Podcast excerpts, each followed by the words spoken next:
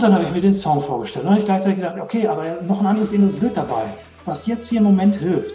Ja, dann habe ich mir vorgestellt, wie, wie Carlos Santana, es, wir waren in der Wüste. Da war niemand, rechts, links, vor, hinter mir. Ich war alleine. Ich habe mir vorgestellt, wie er mit so einem, äh, mit so einem Karnevalswagen, mit seiner Band neben mir herfährt.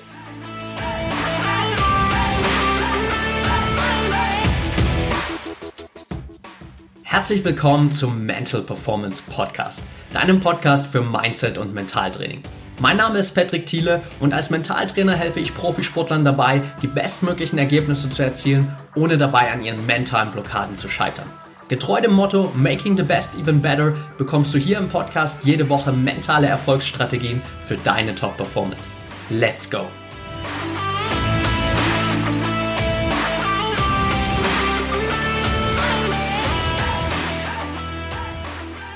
Welcome back hier im Mental Performance Podcast. Heute mit Dr. Michelle Ufer. Schön, dass du dabei bist, Michelle. Hallo Patrick, ich grüße dich. Danke für die Einladung. Ja, sehr, sehr gern. Lass uns ähm, direkt mal reinstarten und äh, jeder, der so ein bisschen sich anfängt, über dich zu informieren, stellt äh, direkt mal fest, okay, da dreht sich vieles um Mentaltraining, da dreht sich vieles um Flow, um mentale Stärke, um Leistungssteigerung auf mentaler Ebene vor allem auch. Wie bist du denn aber überhaupt zu diesen ganzen Themen gekommen? Also was ist so dein Weg äh, zu dem Punkt, wo du heute bist? Boah, gute Frage. Ähm, wenn ich so den Bogen ganz, ganz, ganz weit spanne und aushole, dann, äh, ich war früher Fußballer, leistungsorientierter Fußballer und äh, hatte eigentlich den gleichen Kindheitstraum wie so viele andere Pöler. Ich wollte natürlich Profifußballer werden und äh, äh, ich glaube, so schlecht war ich gar nicht. Äh, ähm, und äh, in meiner Zeit habe ich immer auch so in den höchsten Ligen gespielt und äh, dann ist eins passiert. Ähm, so meine ganzen Mannschaftskollegen, die sind alle irgendwie bei den großen Clubs gelandet äh, im Ruhrpott. Also ich komme aus, äh, aus Dortmund, wohne jetzt in Herdecke, ist direkt nebenan. Und äh, ja, die sind dann äh, bei Schalke, Borussia Dortmund, Wattenscheid, Bochum und so gelandet. Im Training habe ich die oft in Grund und Boden gespielt. Bin sie in Grund und Boden gelaufen. Aber in den Spielen, also dann, wenn es wirklich wichtig war, wenn es drauf ankam, da hat das bei mir nicht so richtig gefunkt. Also da hatte ich immer irgendwie mit mir zu kämpfen ja nicht immer, aber äh, oft genug, als dass ich nicht bei einem der großen Clubs gelandet bin. Und ähm, es war insbesondere dann besonders schlimm, äh, wenn, wenn mir jemand gesteckt hat, Trainer oder so, ey, heute muss aber mal richtig gut geben, du wirst beobachtet. Da ging gar nichts. äh, also ich war so ein berühmter Trainingsweltmeister. Ne? Im Training, boah, grenzenlos, geil und äh, einfach gemacht. Und im Spiel äh, ja, zu verkopft, zu ängstlich und so weiter. Und äh, ja, ich habe dann irgendwann den Fußball auch am Nagel gehangen, bin zum Studium nach Berlin gegangen, bin dann auch in, habe auch in Frankreich studiert und äh, war ganz viel so im Bereich Outdoor-Sport unterwegs, so also von Klettern über Bergsteigen, Raften, äh, Surfen, Tauchen und solche Sachen. Und ähm, das Thema mentale Stärke hatte ich da eigentlich gar nicht so extrem auf dem Schirm. Äh, ich habe mich eher damit äh, be befasst, wie können wir durch äh, sportliche Aktivitäten, ähm, wie können wir irgendwie Persönlichkeit weiterentwickeln, wie können wir mehr Selbstvertrauen tanken, wie können wir Zusammenarbeit von Teams fördern, optimieren. Das waren so meine, meine Steckenpferde für eine ganze Weile. Und da wusste ich gar nicht, dass ich vielleicht insgeheim auch schon am Thema mentale Stärke arbeite hatte das aber gar nicht so bewusst auf dem Schirm. Und ja, und dann hat es nochmal eine Weile gedauert und ich habe äh, relativ viel im Businessbereich bearbeitet, äh, gearbeitet, in so einer Team- und Führungskräfteentwicklung. Und irgendwann hatte ich so einen Durchhänger und hatte ja nicht mehr so richtig Lust und habe mich gefragt, ja, wo hängt denn eigentlich dein Herz? Und das war eigentlich ganz klar, das hängt am, am Sport.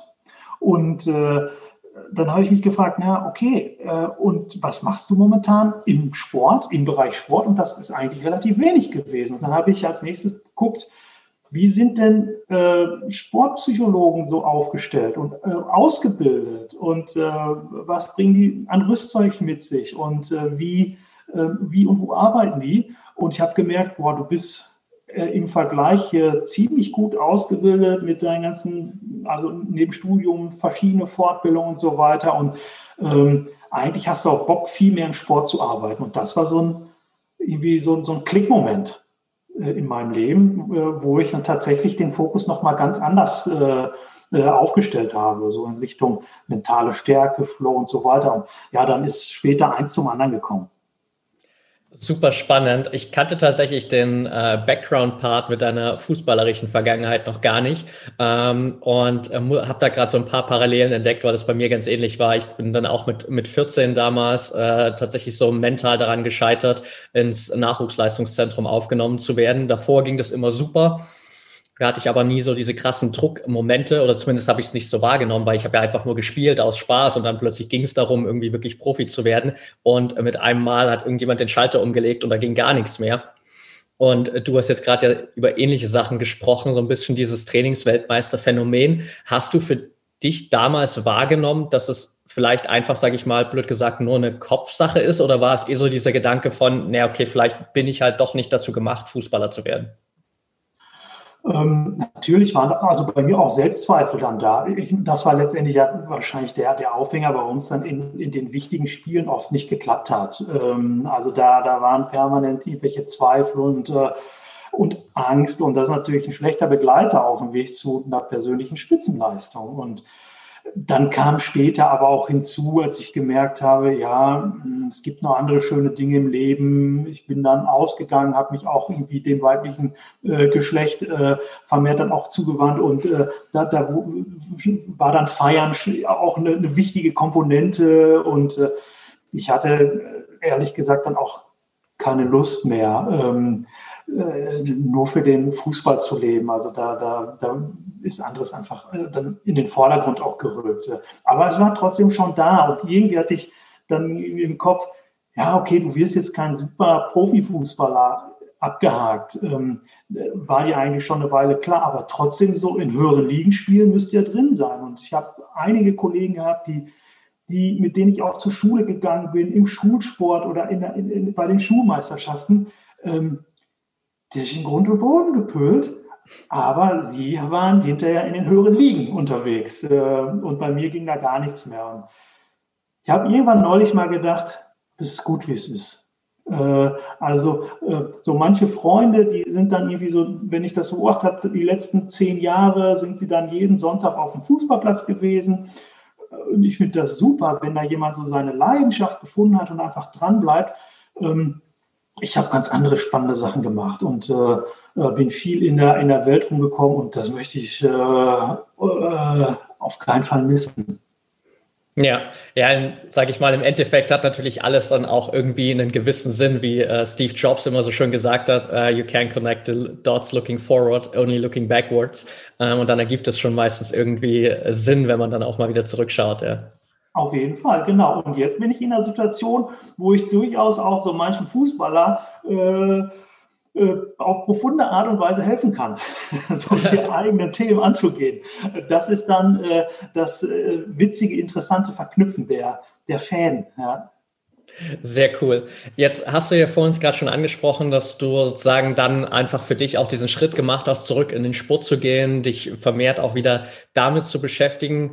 Und wenn man so ein bisschen recherchiert, was du gemacht hast und wie sich das Ganze entwickelt hat, dann kommt man relativ schnell dazu, dass du immer über dieses eine prägende Rennen in der Atacama-Wüste sprichst, was so dein, dein erster Ultramarathon war. Nimm uns vielleicht mal kurz mit, was das so für dich verändert hat, auch in Hinsicht darauf, wie du so auf Mentaltraining schaust, auf Flow-Erlebnis und das, was wir wirklich vom Kopf her verändern können. Mhm. Vielleicht für diejenigen unter, unter den Zuhörern, die, die nicht so aus dem Sport kommen, kann ja sein, ne? du bist ja da recht breit aufgestellt. Ein kurzer Hinweis, was es überhaupt mit diesem Rennen in der Atacama-Wüste auf sich hat, äh, damit, damit man ein Bild davon bekommt. Also ähm, beim Atacama Crossing, so ist der Name der Veranstaltung, handelt es sich um einen 250 Kilometer Lauf. Ähm, dieser Lauf findet äh, in Südamerika in der sogenannten Atacama-Wüste statt. Das ist die trockenste Wüste der Welt. Die ist 50 Mal trockener als das berühmt-berüchtigte Tal des Todes, das Death Valley in den USA. Da gibt es einige Orte, da gab es noch nie Niederschlag aufgezeichnet. Ähm, das Rennen dort findet ähm, auf Höhen von zweieinhalb bis dreieinhalbtausend Metern statt. Und zwar in Selbstversorgung. Das heißt, man muss für diese 250 Kilometer, die so auf fünf, sechs Tage aufgesplittet ist, seine komplette Ausrüstung auch dabei haben im Rucksack. Das heißt, während man joggt, äh, hat man immer noch 10, Kilometer, äh, 10 Kilogramm auf dem Balk.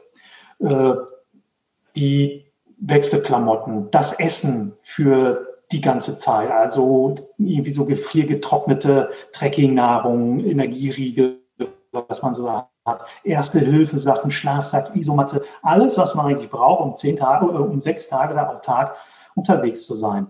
Äh, alle zehn Kilometer oder 15 kommt man an so einem Kontrollpunkt vorbei. Da gucken Ärzte, ob man äh, Teilnehmer noch weiterlaufen lassen kann und man bekommt Wasser. Das war's. Und am Ende einer Etappe gibt es Gruppenzelte, wo man dann zu 15 schläft oder versucht zu schlafen. Ich persönlich habe einen recht leichten Schlaf und äh, wenn man dann ganz viele Schnarcher neben einen hat, äh, dann, wird's, äh, dann wird das fast zur größeren Grenzerfahrung als das Laufen. Ähm, die längste Tagesetappe bei dem Rennen waren irgendwie 77 Kilometer, glaube ich. Und äh, das mal so als Rahmen.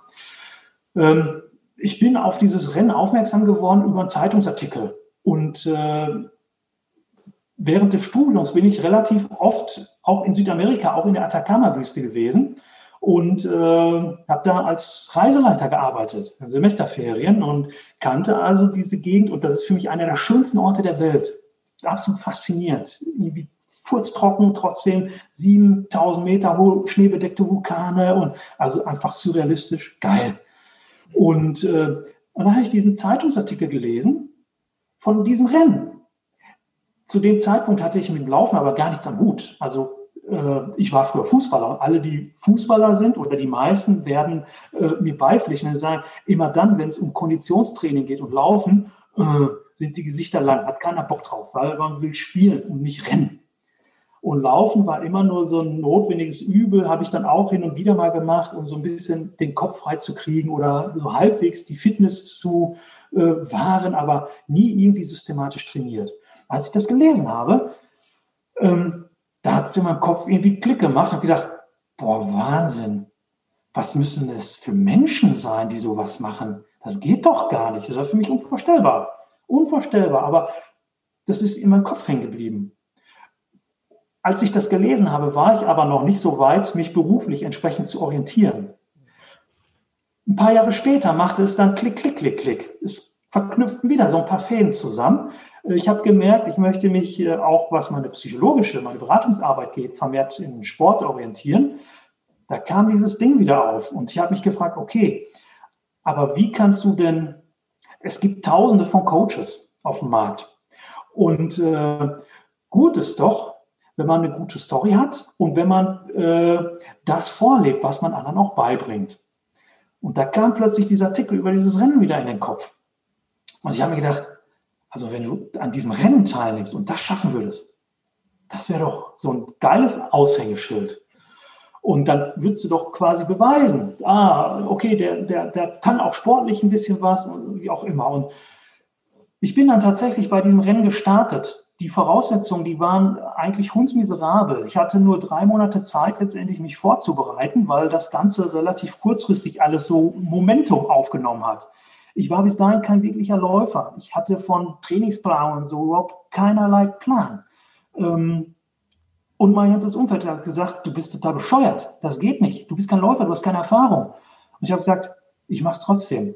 Denn dieses Rennen wird für mich ein, ein Labor sein, ein, ein äh, psychologisches Experiment, eine Feldstudie, äh, wo ich demonstriere, wie man mit mentalen Trainingstechniken und das systematisch Hineinversetzen in einen flowartigen Zustand seine Leistung ganz erheblich steigern kann und äh, herausfordernde Ziele erreichen kann. Ja, und äh, das hat funktioniert. Und äh, du hast dich ja ein bisschen eingelesen.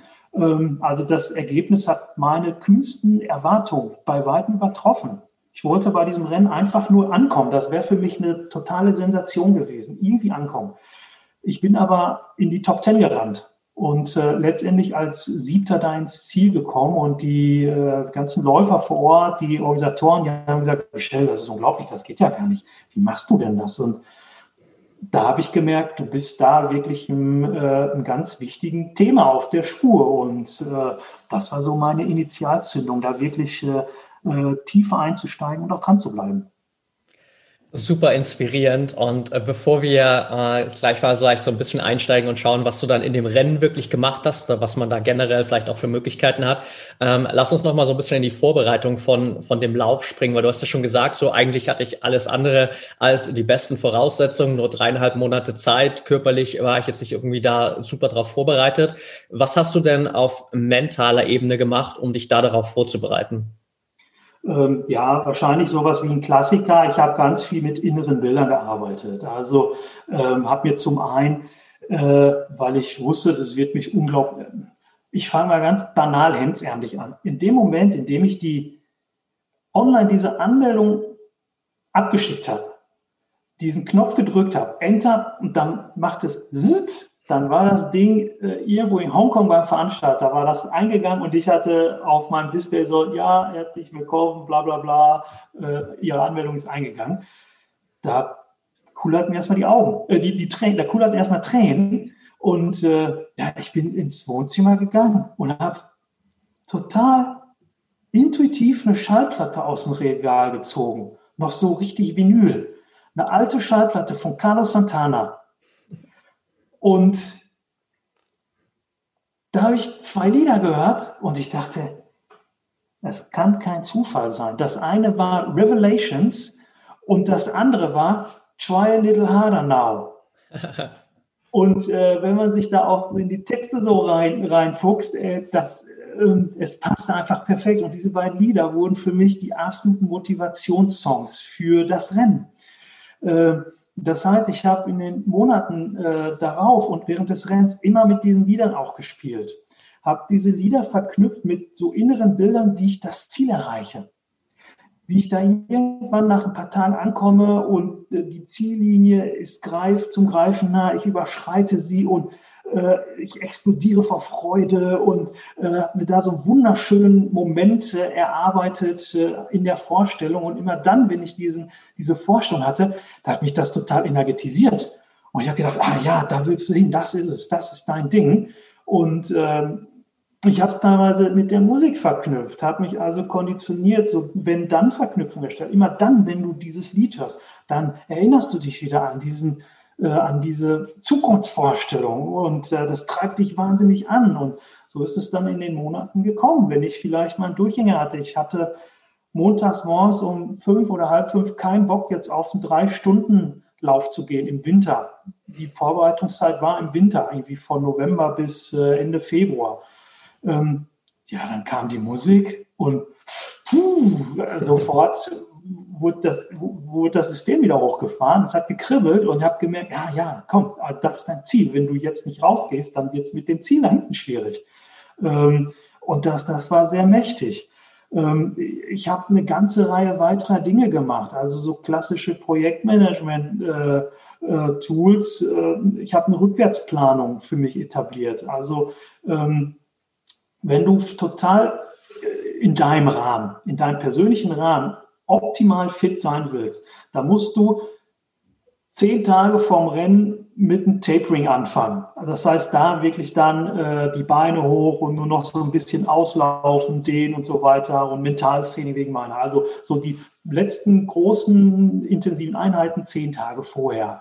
Und dann habe ich immer weiter rückwärts geplant, so Woche für Woche und habe da sukzessive meine ganzen äh, Trainingssteigerung, Anpassung reingebaut. Und ich habe dann teilweise, wenn ich in so schwierigen Situationen war, wo ich keinen Bock hatte, kommt ja vor, ist ja normal, habe ich mir so, so einen Stab vorgestellt, so einen Holzstab, der auf dieser Timeline, meine drei Monate, so stellt euch vor, stellt euch vor, so aufgelistet auf so, auf so einer Tapezier, äh, auf so einem Tapeziertisch oder so einer, so einer ja. Tapetenrolle. Und da ist Woche für Woche drauf. Und dann habe ich diesen Zollstock, der schiebt sich so und ähm, Ich kann genau irgendwie äh, sehen, fühlen, wo bin ich gerade. Und wenn ich eine Einheit, vielleicht den langen Lauf für zweieinhalb Stunden, drei Stunden, was auch dreieinhalb Stunden, wenn ich den ausfallen lasse und erst eine Woche später mache, dann verschiebt sich mit diesem Zollstock alles nach hinten.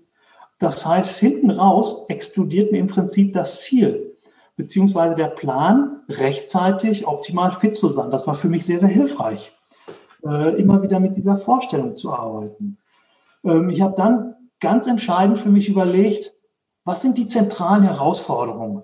Auf einer ganz pragmatischen Ebene, bei so einem 250 Kilometer Lauf, da müssen du läufst, das heißt, du bist zu Fuß unterwegs. Deine Füße müssen dich da durchtragen.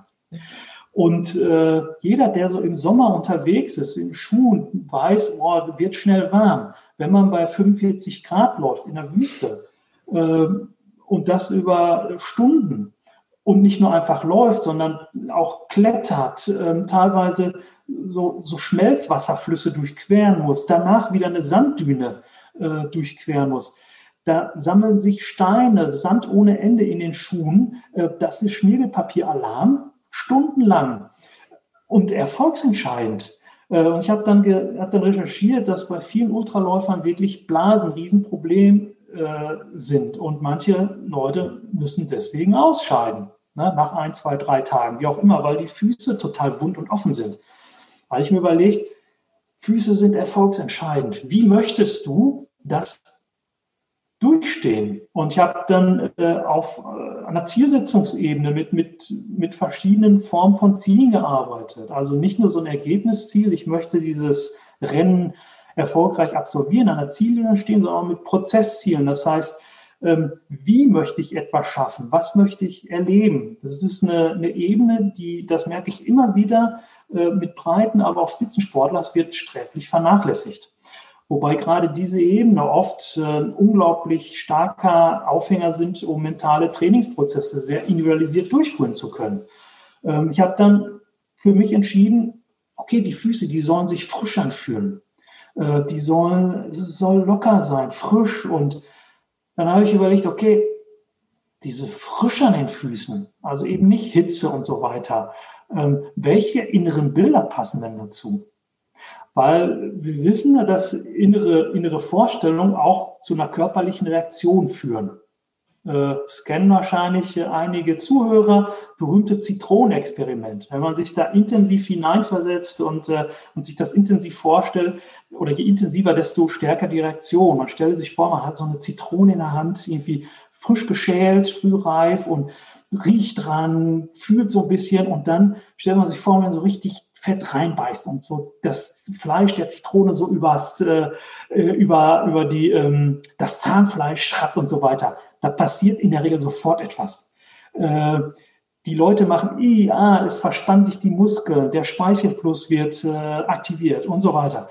Ähm, das heißt, auch wenn es real keine Zitrone gibt, schafft dieses innere Bild eine körperliche Reaktion sofort umgehen. Und das kann man dann strategisch nutzen. Äh, wenn man weiß, welche körperlichen Reaktionen, welche Empfindungen möchte man denn gerne erleben, hervorrufen, dann suche man sich passende Bilder dazu und versetze sich intensiv da hinein. Und das habe ich gemacht, indem ich dann zum Beispiel vorgestellt habe, wie ich barfuß äh, am Strand entlang laufe. Also barfuß, weil mein Prozessziel war, Füße sollen sich frisch anfühlen. Also habe ich mir vorgestellt, barfuß am Strand entlang, direkt an der Wasserkante. Das Wasser schwappt so über die Füße. Wenn das wieder zurückgeht, dann kommt so eine leichte Brise, verstärkt das Gefühl der Frische an den Füßen und ja, habe mich da immer wieder hineinversetzt und äh, die Füße sind frisch geblieben und ich habe äh, nicht eine Blase in der Woche gehabt. Also das ist so ein kleines Beispiel, äh, wie, man, wie man da unterschiedliche Sachen ganz pfiffig miteinander kombinieren kann. Mega cool. Und ich glaube, dass gerade der letzte Part, glaube ich, für viele, jetzt vor allem auch so irgendwie Ausdauersportler oder generell für jeden Sportler, glaube ich, ein extrem großes Learning sein kann, weil wir natürlich, du hast es auch schon angesprochen, dazu tendieren, zwar darüber nachzudenken, okay, was will ich denn nicht haben? So nach dem Motto, okay, ich weiß, ich bin da jetzt da in der Wüste, da sind 45 Grad, es ist heiß und als Läufer bekomme ich wahrscheinlich Blasen. Und es ist so, ich will auf keinen Fall Blasen haben. Ich darf auf keinen Fall Blasen bekommen. Und dann schaue ich so, okay, was kann ich machen, um keine Blasen zu bekommen? Und dann denke ich aber trotzdem so die ganze Zeit in Richtung dieser Blasen, anstatt, wie du es gemacht hast, dann mal wirklich darüber nachzudenken, okay, was ist denn die positive Komponente davon? Was will ich denn eigentlich wirklich haben? Wie soll sich das Ganze denn anfühlen? Und plötzlich habe ich auch ein ganz anderes Ergebnis und kann halt wirklich da auch so dieses positive innere Bild davon erzeugen. Ganz genau. Ich habe mal während, während des Studiums habe ich viel als Reiseleiter gearbeitet und war in, in Nepal raften und äh, Bergwandern, in Südamerika Bergsteigen und Mountainbiken und im Dschungel und so weiter. Und witzigerweise, das passt zu dem, was du gesagt hast, habe ich eins des Öfteren erlebt. Ähm, gerade wenn man so in, in Ländern unterwegs ist mit anderen Hygienestandards, äh, da sind dann äh, einige Teilnehmer eigentlich ja gut, dass sie aufmerksam sind, aber so überfixiert darauf, ja nicht krank zu werden, dass genau die, die sich permanent einreden und denken, oh, nicht krank werden und hier aufpassen da, die werden als erstes krank. Aber wir permanent den Geist damit beschäftigen. Und äh, das ist ein ganz, äh, ganz, ganz wichtiger Hinweis im Hinblick auf, das hast du gerade auch selbst angedeutet. Wie denken, wie sprechen wir mit uns selber? Äh, wenn ich äh, ein, ein Selbstgespräch, einen Gedanken auf negative Weise formuliere, ich möchte keine Blasen, dann ähm, macht ein Gehirn oder dann, dann, dann, dann spielt uns unser Gehirn äh, gerade in, in Hochleistungsmomenten, wo wir äh, ja, meistens in einer Trance-Zustand sind, spielt uns da oft einen Streich und fokussiert die Aufmerksamkeit genau dahin, wo wir eigentlich nicht hinwollen. Allein um es zu verstehen. Sei nicht so verspannt. Um das rein linguistisch zu verstehen, und weil unser Gehirn immer auch assoziativ und in Bildern mitdenkt, ob wir wollen oder nicht, aktiviert es Vorstellung von Verspannung, verspannt sein. Das heißt, wir bewegen uns erst einmal dahin, wo wir gar nicht hinwollen. Und das ist natürlich idiotisch, wenn wir darauf bedacht sind, unsere Leistung zu optimieren und äh, mit möglichst wenig Ressourceneinsatz äh, unterwegs zu sein. Ja, Super spannend. Äh, jetzt ist ja die, die Vorbereitung so der, die, die eine Komponente und da hast du jetzt, glaube ich, schon, schon sehr viel genannt. Das andere ist ja dann wirklich sozusagen auch das, was ich da in der Vorbereitung aufgebaut habe, am Ende in so einen Wettkampf zu transferieren. Und gerade bei so einem extrem langen Rennen, wie jetzt bei dir, 250 Kilometer oder auch andere Rennen, die du gemacht hast, ist es natürlich eine verdammt lange Zeit, die du einfach mit dir selbst verbringst. Wie hast du denn für dich mittlerweile, vielleicht auch, du kannst auch gerne da mal beleuchten, wie sich das vielleicht im Laufe der Zeit verändert hat, nachdem du ein paar Rennen gemacht hast, so dein Selbstgespräch da entwickelt? So, wie redest du denn mit dir selbst im Laufe so eines Rennens? Ähm, das kommt so ein bisschen drauf an. Also zum einen äh, ist es schon so, dass ich äh, mir im Vorfeld überlege, welche Strategien können im Hinblick auf ein zukünftiges Rennen interessant sein. Ähm, das ist zum Beispiel beim Atacama-Ding gewesen, die Füße bleiben frisch. Das kann ich auch mit entsprechenden, die inneren Bilder, mit entsprechenden Selbstgesprächen noch äh, verstärken. Füße sind frisch. Also letztendlich, wenn ich mir sowas mantramäßig immer wieder erzähle, vorrede, dann ist das, wirkt das hoch äh, suggestiv, hypnotisch und die Tendenz erhöht, dass wir das dann auch so wahrnehmen, auch wenn nicht da ist, wie bei dieser Zitrone. Ähm, wir tun gut daran, wenn wir für bestimmte, für, äh, bestimmte, wenn wir für unsere Wettkämpfe Routinen, die wir anwenden wollen, im Training schon Raum haben, um eben diese zu üben. Ähm, und da gibt es auch Studien, die zeigen, dass wenn wir bestimmte Set an Strategien oder je öfter wir die im, im Training üben, einsetzen, desto äh, selbstbewusster können wir die auch im Wettkampf anwenden. Also letztendlich geht es darum, Routinen zu schaffen. Äh, wenn ich erst im Wettkampf bin und dann fange ich an, hm, ja, wie mache ich denn das jetzt mit meinem Selbstgespräch? Hm, was könnte denn jetzt für ein inneres Bild nicht schlecht sein? Äh, das ist suboptimal, also gerade wenn man auch nicht viel Zeit hat. ähm, also macht es Sinn, das im Vorfeld zu machen damit die Dinge wie beim Autofahren, wie auf Autopilot funktionieren, idealerweise. Ich übe es immer wieder. Ich mache auch Feintuning im Vorfeld um zu gucken, vielleicht die Dinge, die ich mir anfangs zurechtgelegt habe. Ich merke im Laufe des Trainings, äh, vielleicht auch Probewettkämpfe, ah, ich weiß nicht, geht noch besser. Hier kann ich noch ein bisschen eine Stellschraube drehen, da kann ich vielleicht noch was machen. Äh, und ich wiederhole es immer wieder, so dass ich dann in der Lage bin, bestimmte Konditionierung, bestimmte Wenn-Dann-Verknüpfung, wenn diese Situation auftritt, dann reagiere ich so und so. Das machen Piloten nicht anders. Die gehen immer wieder äh, schwierige äh, Situationen durch. Triebwerk fällt aus, das andere auch. Und dann gibt es gleichzeitig noch, was weiß ich, äh, Feuer in der Kabine oder so. Solche Dinge werden immer mental durchgespielt, immer und immer wieder, äh, damit bestimmte Reaktionsschemata in Fleisch und Blut übergehen. Also es entlastet dann im Wettkampf. Ich muss nicht mehr nachdenken, ich mache einfach. Ich persönlich habe gemerkt, dass es, also gerade bei Langlaufen ist was anderes äh, als bei so einer kurzfristigen Geschichte. Ähm, da ist natürlich einiges entschleunigt. Ähm, und es gibt, es gibt Kollegen, die unterschiedlich agieren. Äh, Beispielsweise äh, wird oft empfohlen, dass wir sogenannte Drehbücher entwickeln. Äh, Drehbücher, wo wir jede Phase eines Wettkampfes aufdröseln und da genau definieren, was wir machen. Mhm.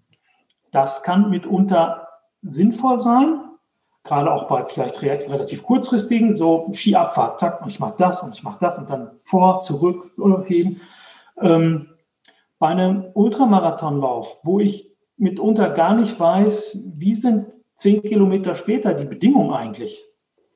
Äh, ist der Fluss, wo ich drüber muss, äh, ist das ein Rinnsal oder ist das ein reißender Fluss und ich muss irgendwie plötzlich acht Kilometer um mich machen oder ich muss da mit einem Raft drüber?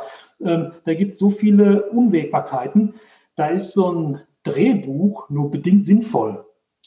Ähm, da gewinnt was ganz anderes an Bedeutung, nämlich äh, ja, eine, eine entspannte, ein entspannter Umgang mit Unsicherheit und eine situative Flexibilität, Handlungsflexibilität. Also wenn ich es gelernt habe, im Vorfeld oder auch über die Jahre hinweg mit vielen Dingen zu experimentieren, äh, dann wird mir auch in einem Moment was einfallen.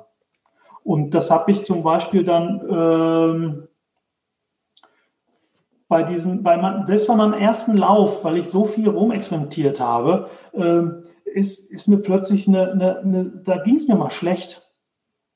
Da bin ich irgendwie unterwegs gewesen, 30 Kilometer, vor mir niemand, hinter mir niemand, oder es waren 50 Kilometer und es war noch, und es, es war nichts, nur eine lange Staubpiste. Und da habe ich gemerkt, oh, jetzt tun dir die Knochen aber echt doch weh. Und, äh, und dann habe ich immer gemerkt, ja, Michelle, aber das bringt ja jetzt nichts. Das ist nicht hilfreich, wenn du jetzt anfängst rumzujaulen und dich darauf konzentrierst, dass die Beine wehtun dann wird es nicht leichter. Aber ich gesagt, ja, du kannst es besser. Was machst du denn jetzt? Da bin ich tatsächlich in so eine kreative, explorative Phase gekommen. Da ich gedacht, okay, äh, dein Song von Carlos Santana, äh, der funktioniert doch. Immer dann, du hast doch aber immer dann, wenn du den hörst, dann bist du wieder gut drauf, energetisiert und nimmst das Ganze auch so ein bisschen locker wie eine Party. Und dann habe ich mir den Song vorgestellt. Und dann habe ich gleichzeitig gesagt, okay, aber noch ein anderes inneres Bild dabei, was jetzt hier im Moment hilft. Ja, dann habe ich mir vorgestellt, wie, wie Carlos Santana, es, wir waren in der Wüste. Da war niemand, rechts, links, vor, hinter mir. Ich war alleine. Ich habe mir vorgestellt, wie er mit so einem, äh, mit so einem Karnevalswagen, mit seiner Band neben mir herfährt. Und gleichzeitig Leute, Kollegen von ihm, vor mir Rollrasen ausrollen. Denn dieser Rollrasen hatte ich vorher als weiteres inneres Bild für Prozessziel, äh, die Füße sind frisch definiert habe mir vorgestellt, wie ich so über, über saftige Almwiesen laufe, barfuß und so. Der, man sieht so den Tau noch und, oh, und jeder Schritt ist so weich und fluffig und, oh, und so frisch und die Füße können atmen. Und so kam dieses Bild mit dem Rollrasen. Also letztendlich ein total abstruses Bild. Karnevalswahl mit Carlos Santana vor mir, Kollegen, die Rollrasen wie im Fußballstadion ausrollen. Und ich laufe da drüber. Und als ich das, dieses Bild kam mit der Musik dabei, ich muss total anfangen zu lachen. Das hat in dem Moment so gut getan. Äh, ich habe gegrinst, äh, die, dieser ganze Frust und äh, oh, dieses Zähe war raus, war weg. Und es lief wieder besser. Es lief einfach wieder besser. Und das ist total abstrus. Und jemand, der jetzt zuhört, wird sich denken, hat der an einer Waffe? Der ist ja wohl bekloppt. Was will der Psycho uns denn erzählen? ähm, solche inneren Bilder wirken ungemein äh, stark, wenn sie zu einem ganz persönlich passen. Und da kann man sich wirklich manchmal einfach nur überraschen lassen, was da persönlich bei einem hochkommt. Und ich arbeite viel mit Kunden, sei es jetzt Vorbereitung auf sportliche Wettkämpfe oder Veränderungsprozesse oder äh, das nächste wichtige Management-Meeting, was da für innere Bilder hochkommen, wo die Leute sich da was fragen, ja, wo kommt das denn jetzt her? Aber es passt. Äh, und immer dann, wenn man das Gefühl hat, was passt, das ist gut, das, das muss gar nichts mit der Realität zu tun haben. Es muss einfach nur äh, sich gut anfühlen, stärkend anfühlen und passend. Dann hat man alles richtig gemacht. Und äh, ja, und so bin ich dann eine Weile mit Carlos Santana rumgefahren. Und, bin dann an, angefangen zu springen und dachte mir, ey, geil, du bist wieder drin. Sehr cool. Ja, äh, wie du schon gesagt hast, so der eine oder andere schüttelt vielleicht gerade den Kopf, weil er so denkt, okay, was, was ist eigentlich mit dem verkehrt? So auf der anderen Seite, es funktioniert halt. Und ich glaube, wenn jeder von uns mal so ein bisschen reflektiert und schaut, was, was denken wir eigentlich manchmal und was, was haben wir so für innere Bilder, dann ist vieles davon vielleicht irgendwie vollkommen out of the box, aber es funktioniert halt für uns individuell. Ich habe auch beispielsweise für mich irgendwie über die Jahre so eine Technik, die irgendwie aus dem Nichts kam für mich irgendwann für fünf Jahren habe ich in Australien einen Halbmarathon gemacht und äh, habe da im Vorfeld so auf die Vorbereitung irgendwann angefangen, mir vorzustellen, ich bin bei den Olympischen Spielen und ich höre in meinem Ohr so den Kommentator, der jetzt gerade dieses Rennen kommentiert. Und da sind so die Top 10 der Weltspitze und unter diesen Top 10 hat sich jetzt dieser eine Newcomer, den keiner kennt, gemischt, so Patrick Thiele. Und der mischt jetzt das ganze Feld auf und läuft allen davon. Und so habe ich damals aus dem Nichts mehr oder weniger in Australien äh, meine Bestzeit im Halbmarathon aufgestellt, was auch so komplett eigentlich nichts mit der Realität zu tun hat, weil ich überhaupt nicht auch bei dem Rennen präsent bin, sondern ich bin im Kopf eigentlich die ganze Zeit woanders aber es hilft halt einfach so komplett über meine Grenzen drüber zu gehen und dann ein viel besseres Ergebnis zu bekommen. Ja, ja, genau, super. Oder ich denke gerade an eine Managerin, die, ähm, die massive Schwierigkeiten hatte mit einigen Kollegen. Da ging es so um Mobbing-Geschichten und so weiter. Und äh, ähm, da kann man teilweise natürlich äh, äh, Konflikte moderieren.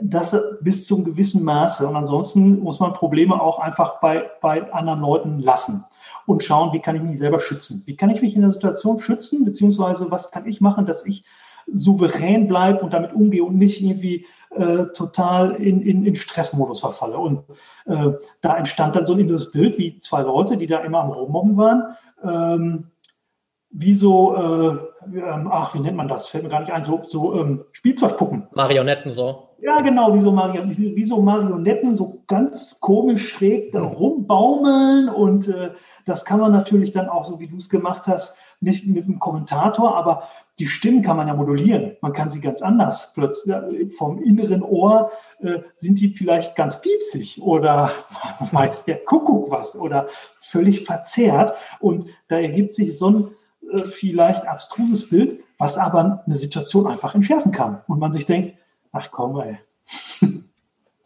Ja. Immer dann, wenn ich, und, und, und so haben wir es dann auch verknüpft, und immer dann, wenn ich äh, Kollege X sehe, dann denke ich wieder an diese Marionette oder dann habe ich, dann entsteht wieder dieses Bild und dann mit diesem, mit diesem verzerrten Gespräch oder verzerrten Stimme. Und wenn man das öfter macht, dann muss man gar nicht mehr sich so intensiv dieses Bild vorstellen, aber die entspannende oder wie auch immer erheiternde Situation, das Gefühl, dass äh, tritt dann quasi von allein ein. Und das ist letztendlich dann die, die hohe Schule, dass man, dass man so Dinge routiniert hinbekommen kann.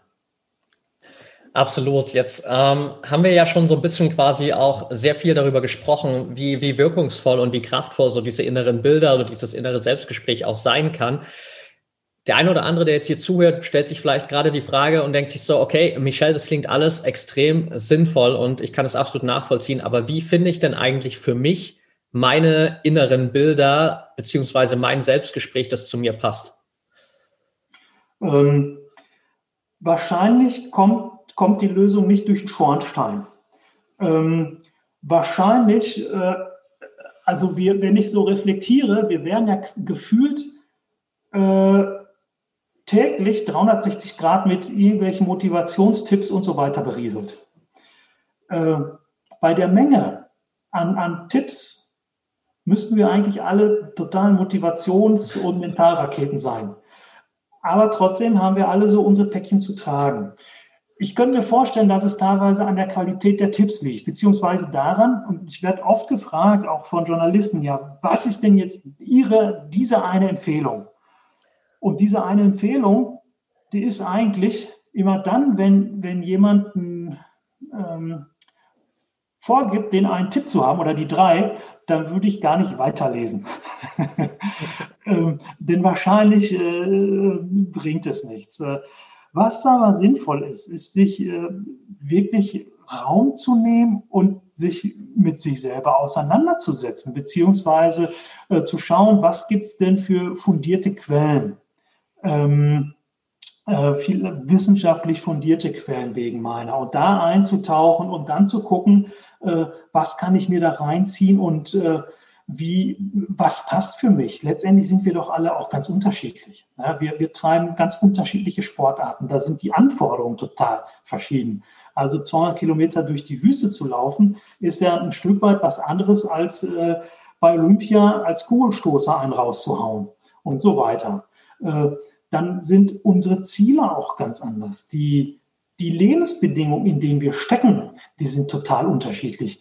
Die Erfahrungen, die wir bisher gemacht haben, sind äh, gänzlich verschieden und das wirkt sich äh, auf die Strukturen des Gehirns aus. Von daher, ähm, mit pauschalen Rezepten agieren zu wollen, äh, das, das kann nur sehr, sehr begrenzt wirksam sein. Also deshalb meine Einladung, ähm, offen zu sein erstmal für das Thema. Ich erlebe es oft auch, dass Leute denken, ah, ist der Hokuspokus und so Psychokram. Kann man ja denken, okay, die Forschung ist da aber einfach schon äh, um Welten weiter und äh, es gibt so viele Daten, die zeigen, dass man durch den Einsatz bestimmter Strategien sportlich, beruflich leistungsfähiger ist, dass man gesünder ist, dass man Veränderungen schneller äh, wahrscheinlicher werden lässt, dass man psychisch widerstandskräftiger ist, besser durch Krisen kommt, was ja momentan durchaus auch ein Thema ist. Äh, wenn man sich dem einfach nur verschließt, ja gut, das kann man natürlich machen.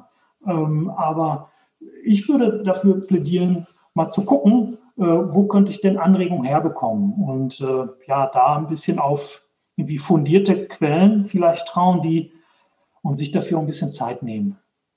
Ja, es, es, hat am Ende wahrscheinlich auch einfach viel so mit dieser, sag ich mal, inneren Arbeit und Selbstreflexion zu tun, oder so quasi, dass ich mich eben nicht nur hinsetze und sage, ich nehme mir diese Themen und ich äh, lese mir da vielleicht mal diese ganzen Quellen durch, sondern auf der anderen Seite, ich nehme mir auch danach mal die Zeit, um das für mich zu reflektieren und zu schauen, okay, was bedeutet das dann jetzt wirklich für mich? Was kann ich daraus lernen? Was davon kann ich vielleicht jetzt für mich auch umsetzen? Ich würde es noch prägnanter formulieren. Also wenn wir beim Läufer bleiben, wenn ich jetzt mich vorbereite auf einen Halbmarathon oder einen Marathon oder weiß der Kuckuck, einen Volkslauf, äh, dann ähm, überlege ich mir meistens irgendwie, wie mache ich denn das? Ich mache mir irgendeine Form von naiven oder systematischen, also naiv heißt jetzt nicht blöd oder so, sondern einfach so, so einen intuitiven Trainingsplan, aber ich überlege mir Schritte äh, der Vorbereitung. Äh, Schritte, die meine physische Leistungsfähigkeit verbessern. Ähm, mach mir einen Trainingsplan. Ähm, es gibt mittlerweile ganz viele Trainingspläne. Es gibt Bücher, gibt viele Webseiten mit Trainingsplänen. Ähm, die sollte man natürlich immer auch abklopfen daraufhin, passt das für mich um meine Lebenssituation. Und das sagt eigentlich auch äh, jeder Trainingsplananbieter. Ähm, das ist so ein Orientierungsrahmen. Und da gilt es immer zu gucken und fein zu tieren. Wenn wir es aufs mentale Training beziehen, ähm, wenn ich jetzt einen physischen Trainingsplan habe, der mir sagt, was weiß ich, montags Lauf ABC, Dienstag Intervalllauf, Mittwoch äh, Schnelllauf, Freitag einen langen Lauf und Samstag Krafttraining oder so, dann ist das schön, wenn ich das lese. Aber das zu lesen macht mich kein Deutsch stärker.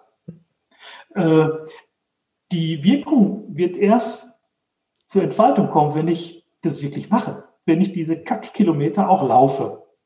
Wenn ich das Krafttraining mache, wenn ich das Lauf-ABC mache, äh, also ich wirklich das Ding umsetze. Und so äh, sieht es halt auch mit mentalem Training aus. Natürlich, ähm, wenn man ein gutes Buch sich äh, rannimmt, ähm, da gibt es sicherlich eine ganze Menge Aha-Effekte. Zumindest äh, habe ich die, die Rückmeldung bekommen bei meinen Büchern, dass äh, viel auch einfach so schon oh, hilft, Dinge einfach anders zu denken und anders anzugehen. Aber ähm, viele der Strategien entfalten ihre Wirkung dann tatsächlich, indem ich es mache, übe, also im Alltag einsetze. Und da gilt es dann offen zu bleiben und Feintuning und wegen meiner, wie du es gesagt hast, auch durchaus selbst reflektieren. Was ist für mich jetzt gerade wirklich wichtig? Äh, äh, was von dem, was hier angeboten wird an Methodenbuffet, äh, picke ich mir raus? Vielleicht ist es alles gleichzeitig. Vielleicht sind es gerade bestimmte Teile. Vielleicht ist es in drei Monaten was anderes als jetzt. Also ich bekomme auch zum Beispiel auf die Rückmeldung, dass Leute äh, Bücher von mir immer wieder äh, zur Hand nehmen, weil sie sind ein paar Monate später einfach in einer anderen Situation. Wir haben uns weiterentwickelt. Ähm, und plötzlich liest man bestimmte Dinge wieder ganz anders. Und äh, bestimmte Strategien, die man voreingesetzt hat, die funktionieren jetzt vielleicht nicht mehr so. Oder ich merke, ah, das könnte ich aber noch ein bisschen besser machen. Äh, von daher, ja, ähm, offen sein und, und ja, mit sich selber experimentieren und, äh, und anwenden. Das ist es letztendlich. Die Anwendung. Ja. reflektierte Anwendung. Perfekt, danke dir. Äh, lass uns mal noch ein bisschen über Flow sprechen, weil ähm, natürlich irgendwie ultimativ gefühlt eigentlich nicht nur jeder Sportler, sondern auch wenn ich irgendwie so im Unternehmensumfeld ähm, viel arbeite und so weiter. Jeder von uns sucht ja irgendwie so immer diese Flow-Momente und Bevor wir da vielleicht ein bisschen tiefer einsteigen und schauen, hey, was kann man da überhaupt machen? Was ist denn für dich eigentlich Flow nach all dem, was du mittlerweile so darüber gelernt hast? Ähm, Flow ist einfach ein, ein fokussierter Bewusstseinszustand, beziehungsweise ein, ein Zustand, wo wir hochfokussiert auf eine bestimmte Tätigkeit sind. Und zwar so fokussiert, dass wir ja regelrecht in ihr versinken. Äh, und so versinken, dass wir andere Dinge ausblenden, äh, dass wir die Zeit vielleicht auch anders wahrnehmen.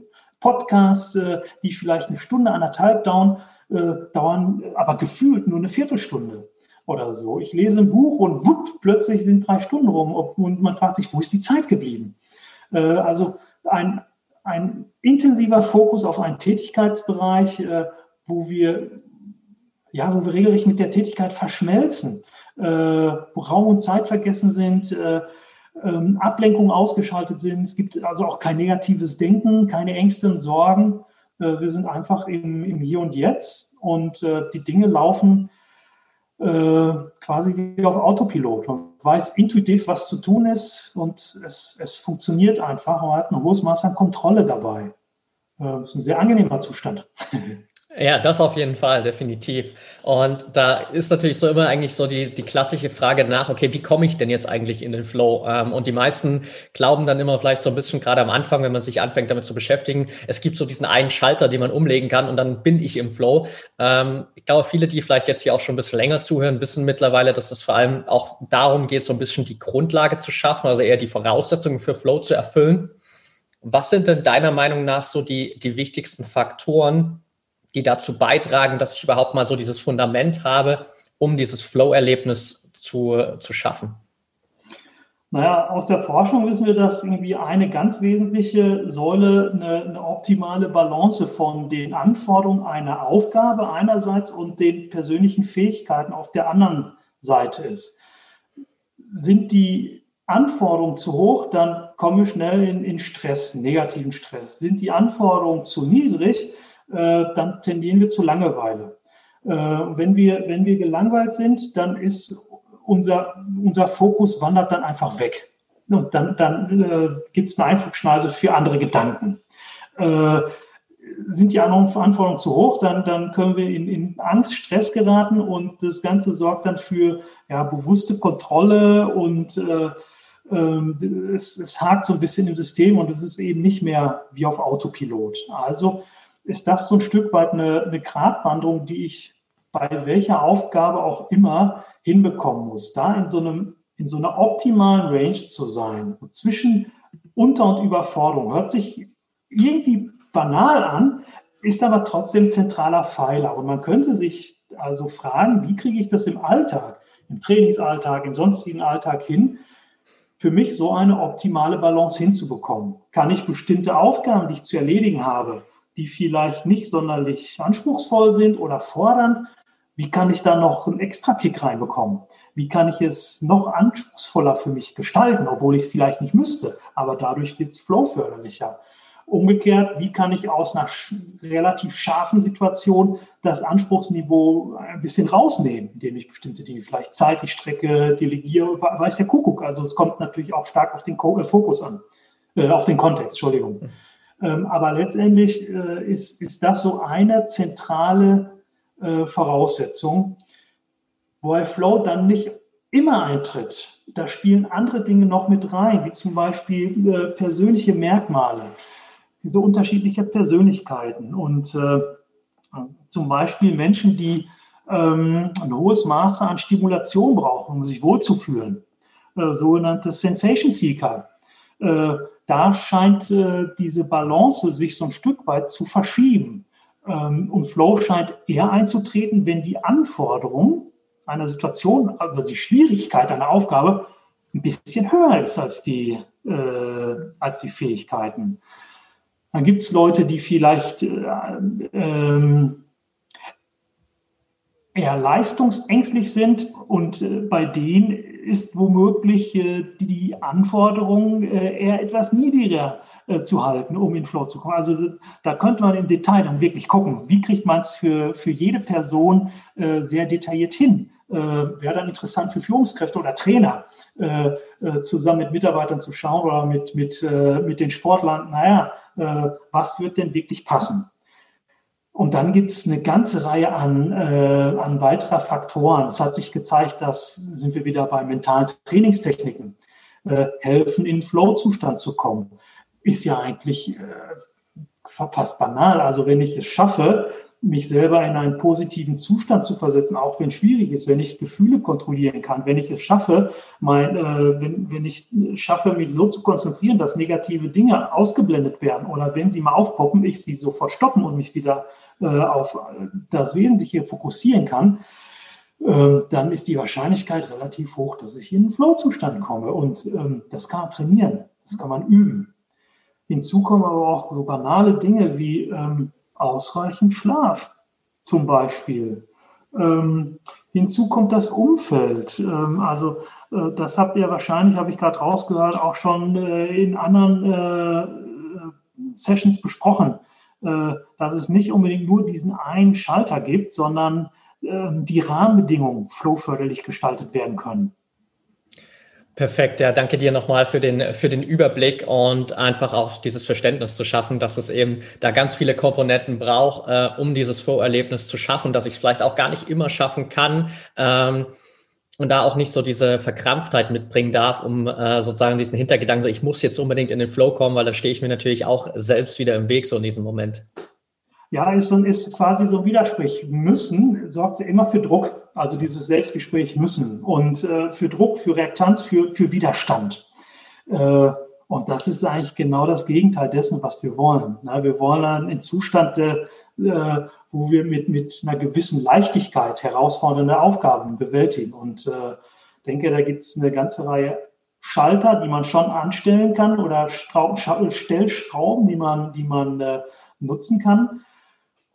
Und ich arbeite teilweise im, im Rahmen meiner Coachings mit, äh, mit einem Format, wo wir tatsächlich ähm, relativ zuverlässig äh, oder wo ich äh, Klienten aber unterstütze, in einen flowartigen Zustand zu gelangen. Äh, das ist die sogenannte Sporthypnose. Also wenn man sich überlegt, äh, wieder bei Prozesszielen, was wir vorhin schon gesagt haben, wie genau sieht denn so ein Flow-Zustand aus? Was erlebe ich da? Und dann kann ich ja mit suggestiven Strategien äh, schauen, dass ich mich in so einen Zustand versetze. Wenn ich gleichzeitig noch weiß, dass so die Balance von Anforderungen, Fähigkeiten möglichst gut austariert sein soll, dass eher so ein ganz schmaler Grad eigentlich ist, wenn ich schaffe, jemand da hinein zu navigieren oder er sich selber, oder immer wieder, wenn, wenn das Gefühl da ist, oh, jetzt, jetzt, jetzt pendelt es zu sehr in die oder in die Richtung, dass man da sich selbst steuern kann. Immer wieder in diesen Kanal hinein, dann ist die Wahrscheinlichkeit relativ groß. Und äh, das, das nutze ich im Rahmen von Coachings schon sehr systematisch. Und da ist quasi immer die Rückmeldung, äh, also ich mache das zum Beispiel draußen tatsächlich, unterwegs im Wald oder auf dem Fahrradergometer oder so, ähm, boah, so viel geleistet, also zum Beispiel in Watt auf dem Ergometer, hat sich überhaupt nicht so angefühlt. Oder nach äh, x Minuten, was, so lange schon? Äh, hätte ich ja gar nicht gedacht. Und gleichzeitig äh, haben wir die Zeit dann genutzt, um ganz intensiv mentale ähm, Ressourcen, die wir vorerarbeitet haben, ähm, zu verankern. Das heißt, äh, wenn dann Verknüpfung zu etablieren, wie wir das vorher auch schon mal angesprochen haben, ne, damit ich ähm, bestimmte Routinen entwickle. Immer dann, wenn in meinem nächsten Wettkampf, im Meeting oder bei der Präsentation oder so das auftritt, reagiere ich so und so. Immer dann, wenn ich das erlebe, äh, dann mache ich dieses, jenes, welches. Und äh, ja, das funktioniert eigentlich ziemlich gut. Kann sein, ich da mal ein neues Buch drüber schreibe, übrigens. Sehr cool. Ich bin gespannt. Ja. Ähm, mit allem, was du jetzt so bisher für dich gelernt hast, auch in den letzten Jahren, wenn wir da mal so zurückspringen in, in deine Jugend und du dir vorstellen würdest, so, du nimmst dein ganzes Wissen mit in die Situation, als du damals der, der Trainingsweltmeister warst, was würdest du denn heute anders machen als damals? Äh, ich hätte wahrscheinlich einen Elfmeter voll in den Winkel gepölt und wir wären dann äh, äh, Meister geworden. Ähm, ja, wahrscheinlich wäre ich in einem anderen Club gelandet. Ähm, ich weiß aber nicht, ob das so gut gegangen wäre, weil ich ja gesagt habe, ich habe schon dann andere Interessen entwickelt und äh, äh, ich finde jetzt mein, mein äh, Lebenslauf wunderbar. Ähm, es, ist, es ist alles gut, wie es ist. Ja, also ich meine gar nicht unbedingt vielleicht so vom, vom Leben her, sprich, dass du einen anderen Weg eingeschlagen hättest, sondern wenn du jetzt quasi ähm, wieder in der Situation wärst, du hättest diese Herausforderung, so du wüsstest, hey, ich kann das im Training alles, aber im Wettkampf ja. funktioniert es nicht. Jetzt hast du aber das Wissen, was du heute hast. Wie würdest du mit der Situation umgehen? Also vielleicht, um den Hörern so ein bisschen mitzugeben, hey, wenn ich selbst auch gerade in dieser Situation bin, ich bin vielleicht gerade der Trainingsweltmeister oder ich habe zumindest die Wahrnehmung, dass es so sein könnte. Was kann ich denn dagegen tun? Ähm, ja, ich wüsste, ähm, es ist nicht Gott gegeben. Äh, ähm, ich bin nicht der Erste, nicht der Letzte. Das ist ein recht bekanntes Phänomen. Da gibt es eine Menge von. Aber wir können äh, mentale Stärke, die können wir trainieren. Die können wir genauso trainieren, wie wir äh, Torschuss üben können. Äh, und das ist, denke ich, ein guter Ansatz. Und äh, mit dem Wissen von heute hätte ich damals, damals bin ich übrigens witzigerweise sogar auch als Jugendlicher in, in die Stadtteilbibliothek geraten und habe mir da irgendwelche trainingswissenschaftliche Literatur geholt. Äh, da ging es tatsächlich aber um physiologisches Training und weniger um mentales. Mit dem heutigen Wissen hätte ich wahrscheinlich das ein oder andere Sportmedizinbuch liegen gelassen und hätte mir ein Psychologiebuch geholt. Äh, also es ist systematisch trainierbar, veränderbar, entwickelbar. Das ist, denke ich, äh, die zentrale äh, Erkenntnis, die schon reicht, ähm, äh, die ich dann mitgenommen hätte oder mitnehmen würde in die, in die Vergangenheit. Perfekt, sehr cool. jetzt könnte ich dich natürlich hier fast so gegen Ende ähm, fragen, was so deine, deine klassischen fünf Tipps wären für jeden, der zuhört. Aber das haben wir ja schon geklärt, dass äh, die, die Zuhörer dann lieber ausschalten sollten. Deswegen würde ich dir gerne eine andere Frage stellen. Und zwar ähm, nach allem so, was äh, du für dich in, den, in deinen ganzen Rennerfahrungen auch gesammelt hast, ähm, was du über Flow gelernt hast, was glaubst du, was möglich ist, wenn wir wirklich diese Techniken für uns adaptieren? Was glaubst du, wo die, wo die Grenze menschlicher Leistungsfähigkeit ist?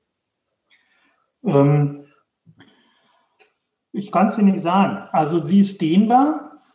In jedem Fall. Und äh, ich erlebe immer wieder an mir selbst und bei anderen, dass äh, wir oft meinen, an einer, einer Grenze zu sein, aber noch nicht wirklich da sind. Und da können mentale Strategien tatsächlich helfen, diese Grenzen zu erweitern oder auch mal über sie hinauszugehen. Ähm, ich bin aber kein Verfechter von irgendwie Grenzen einreißen und so weiter, denn ähm, so bei allem Hype und bei aller Leistungsoptimierung, was ja immer auch Grenzerfahrung heißt und äh, über bestimmte Grenzen oder an Grenzen gehen, äh, sehen wir auch ähm, ja, die Schattenseiten, denke ich, ziemlich deutlich. Äh, Im Laufsport zum Beispiel gibt es äh, erstaunlich viele Verletzungen. Äh, jedes Jahr unzähl, äh, unglaublich viele Läufer äh, landen beim Arzt, äh, obwohl Laufen jetzt kein Kontaktsport ist, kein, kein Risikosport oder so. Und da könnte man sich ja schon fragen, wie kommt das? Äh, gleichzeitig sehen wir, dass im beruflichen Kontext psychische Gesundheit echt ein Thema ist, Burnout ein Thema ist und da habe ich mal äh, das, das Wort, äh, das Konzept in, äh, ins Spiel gebracht, äh, Grenzkompetenz. Also ich glaube, es geht nicht unbedingt immer nur über seine Grenzen zu gehen, sondern äh, intelligenter Umgang mit seinen Grenzen äh, macht in meinen Augen Sinn. Ähm, Natürlich, auf der einen Seite, ich habe auch noch eine ganze Menge spannender Projekte vor, wo ich jetzt noch nicht weiß, wie soll ich das schaffen. Ähm, das werden absolute Grenzerfahrungen für mich sein, auch in völlig anderen Bereichen. Ähm, gleichzeitig macht es aber auch wirklich Sinn zu gucken, äh, wo und wann ist in bestimmten Moment auch einfach mal Schluss. Äh, wann ist die Situation äh, oder wann gebührt es eigentlich, zu sagen, hier respektiere ich meine Grenzen, bis hierhin und nicht weiter. Ähm, ich denke, das ist eine, eine, Fähigkeit, die wir durchaus auch kultivieren. Und das ist mindestens, hat mindestens genauso viel mit mentaler Stärke zu tun, wie immer nur äh, auf Vollgas äh, durch die Gegend zu pesen, denke ich. Ja, sehr coole Message, glaube ich, hier zum Abschluss, dass es eben nicht nur äh, immer um die Grenzerfahrung geht, um die Grenzverschiebung, sondern auch äh, ja einfach um eine gewisse Nachhaltigkeit, so um zu schauen, was, was ist wirklich so das, was für uns auch sinnvoll ist. Ähm, sehr coole Message. Zum Abschluss natürlich für jeden so, der dich gern weiter verfolgen will, der, du hast es schon angesprochen, es gibt äh, mehrere Bücher von dir, der vielleicht mal deine Bücher lesen will, der dich als Speaker, als Coach erleben will. Ähm, was sind so die besten Anlaufstellen, um mit dir in Kontakt zu treten, Michel? Äh, Webseite klappt ganz gut, denke ich. Äh, michelufer.com. Äh, ja, und ich äh, poste hin und wieder mal auf äh, Facebook, LinkedIn, Insta irgendwie was, äh, nicht sonderlich systematisch bisher. Aber äh, wer ansonsten äh, mit mir in Kontakt kommen möchte, am besten über, denke ich, Telefon, völlig oldschool oder natürlich die Internetseite. Ich glaube, es gibt auch ein paar Videos auf Vimeo über meine Projekte, wer da mal reinäugeln möchte. Ja. Sehr cool. Dann äh, packe ich das auf jeden Fall in die Show Notes. Da kann ja jeder mal reinschauen. Äh, von meiner Seite auch eine, eine fette Empfehlung. Ich habe das ein oder andere Buch von dir schon gelesen. Und ähm, ich bedanke dir auf jeden Fall für deine Zeit. Ähm, danke auch für deinen Input und danke vor allem auch so für deine Arbeit in diesem äh, ganzen Bereich. Wir sind da ja in einer ähnlichen Richtung unterwegs, du nur äh, schon äh, 1000 Kilometer weiter als ich so ungefähr. Ähm, aber einfach äh, danke dir, so dass du einfach da auch als, als Vorreiter so ein bisschen vorangehst und da einfach in den letzten Jahren unglaublich viel Arbeit geleistet hast, um dieses Thema mentale Stärke, Flow, Mentaltraining noch mehr in die breite Öffentlichkeit zu bringen.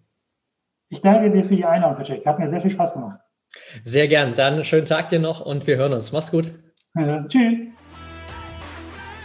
Alright, Leute, that's it for today. Etwas länger hier heute das Interview, aber manchmal gibt es so Tage, da habe ich einfach Bock, noch tiefer und noch tiefer in diese Themen reinzugehen. Und wenn man dann einmal so einen Experten wie Michelle hier am Mikro hat, dann macht es natürlich umso mehr Spaß. Also checkt auf jeden Fall auch mal die Kanäle von Michelle aus, checkt die Website aus, checkt seine Bücher aus, kann ich auch nur von ganzem Herzen empfehlen. Und es gibt noch eine Sache, die ich auf jeden Fall auch empfehlen kann. Und zwar, das ist ein Wettkampf, den Michelle ins Leben gerufen hat. Das habe ich im Laufe des Interviews irgendwie ein bisschen vergessen zu erwähnen für den ich mich auch angemeldet habe. Und das ist das Trail Dorado, findet, glaube ich, Anfang Oktober 2021 statt. Das ist ein 24 Stunden Trail Run, wo es einfach darum geht oder du die Option hast, innerhalb von 24 Stunden so viel zu laufen, wie du halt willst und wie du schaffen kannst. Es ist ein super cooles Event. Schaut gerne mal auf die Website rein. Ich verlinke das auch in den Show Notes. Da bekommt man ein bisschen Überblick, dass es da wirklich um einfach nur Spaß am Sport geht. Also ich bin super excited auf diesen Run da im Oktober und äh, werde für mich auf jeden Fall mal versuchen, da die 100 Kilometer Marke innerhalb von 24 Stunden zu knacken zum ersten Mal. Und vielleicht sehe ich ja den einen oder anderen von euch da auch am Start. In dem Sinne, habt noch einen schönen Tag, habt einen erfolgreichen Tag und denkt immer daran, Mindset is everything.